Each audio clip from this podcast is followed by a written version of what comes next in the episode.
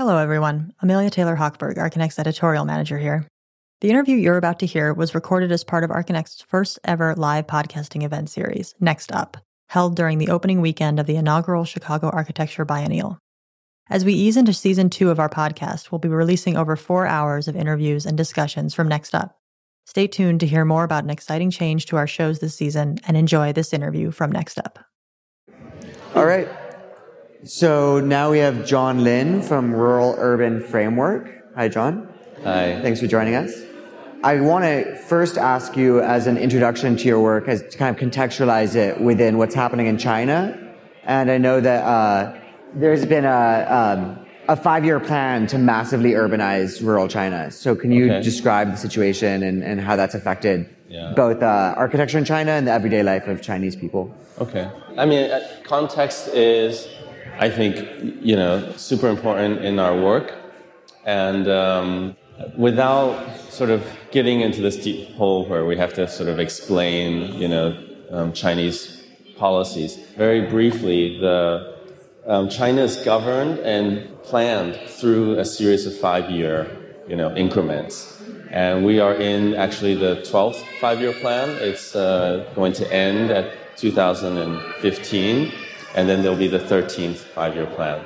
I think what's interesting is the previous five-year plans had focused on rapid urbanization. Um, some 10 years ago, the population was balanced. Roughly 50% lived in cities, 50% in the rural. The goal is to take sort of the remaining 50, you know, 50% of the rural citizens and urbanize them. Now, this can be sort of transferred to the cities or sort of direct conversion of towns into larger, you know, cities. But I guess for our work, the interesting thing is when we started, the focus was on urbanization. And the last five year plan, the focus has been on um, looking at the rural. So there has been a shift in focus into the rural. And um, they call it building the socialist countryside. You know, so uh, when the work began, the premise was because the cities were being, you know, built over sort of beginning about 30, 40 years ago, all the focus and attention was on the cities. But the rural was changing rapidly because the money was being sent back for the migrants going to the cities to work, and it was a bit more hidden. And now the rural has become exposed, in a sense, as a, a kind of new focus in terms of what I think in this period of economic slowdown, I think that essentially by creating more consumers, converting them from the rural, I think they can begin to alleviate some of the effects of that slowdown. And the cities have been built. So now the focus is on rebuilding the rural. So does the divide still kind of operate cleanly between rural, rural and urban when they're urbanizing the, the rural regions?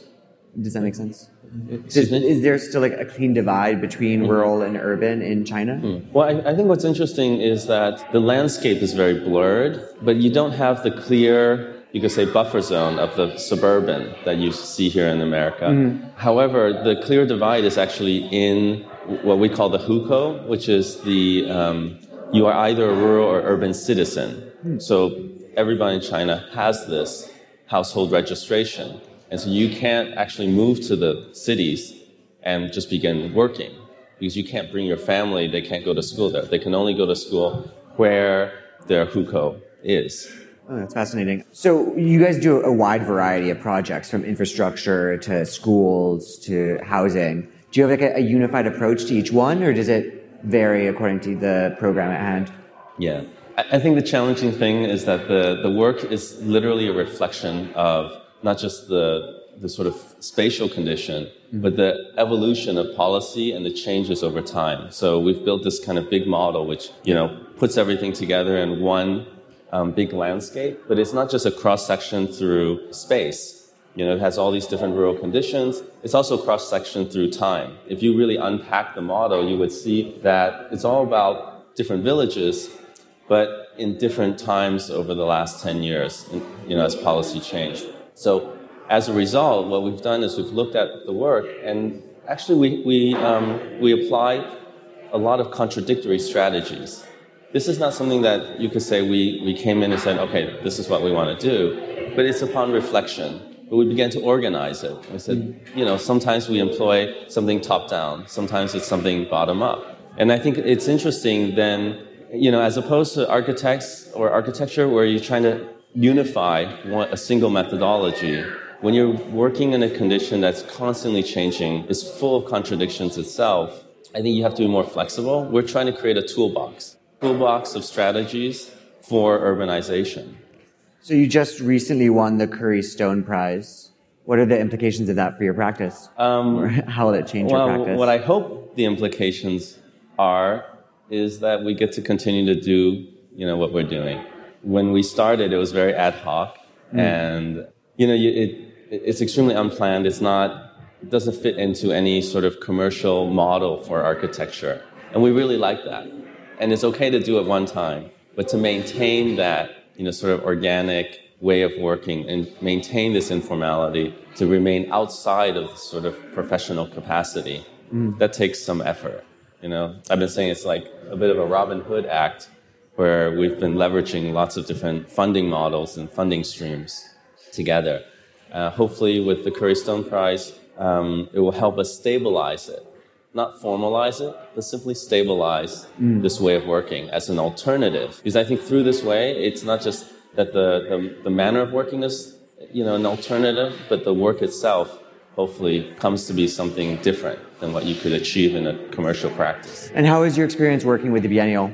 Uh, my experience? Yeah, how's it been? Oh, it's great. It's great. I, I think um, it's always the unexpected events and moments. You know, um, for example, right across from us are these great Brazilian architects, Rua, um, Pedro and Pedro, mm-hmm. and they built their model at the exact same scale that we did. So we have got like Brazil, you know, the, the favelas and everything at 1 to 200, and we have the Chinese landscape at 1 to 200. This is kind of amazing dialogue then, you know, when you start to, to look at it and understand it. So I think you have to be open to those surprising events. And I think that in a sense, you're not here to necessarily learn about architects or you know just the work, but you're also here to understand something about where they come from, and that's really what we, in a sense, try to do. You know, we're trying to bring a sense of the Chinese context here, not just you know our buildings or our practice. Great. Well, thank you very much. Thank you. Does anyone um, in the audience have any questions? You you said that people are kind of categorized by whether they're urban or rural. Yes. Mm. And if you're rural, you can't just move to the city. But is there any interaction? I mean, is there transportation?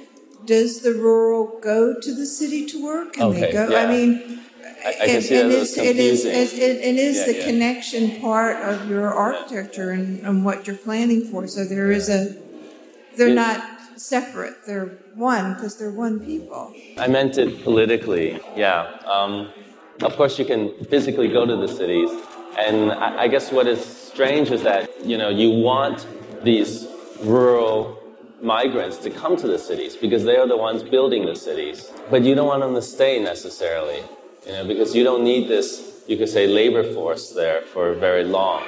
And it's a way of, I think, balancing and essentially controlling the movement of the population.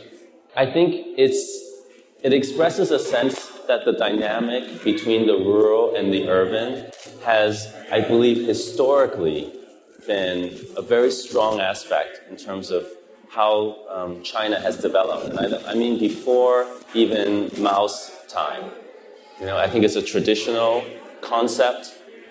It is primarily Mao was interested in the rural, and he applied a lot of his theories there. Deng Xiaoping also began his reforms in the rural by emancipating the, the citizens. So this relationship is very important.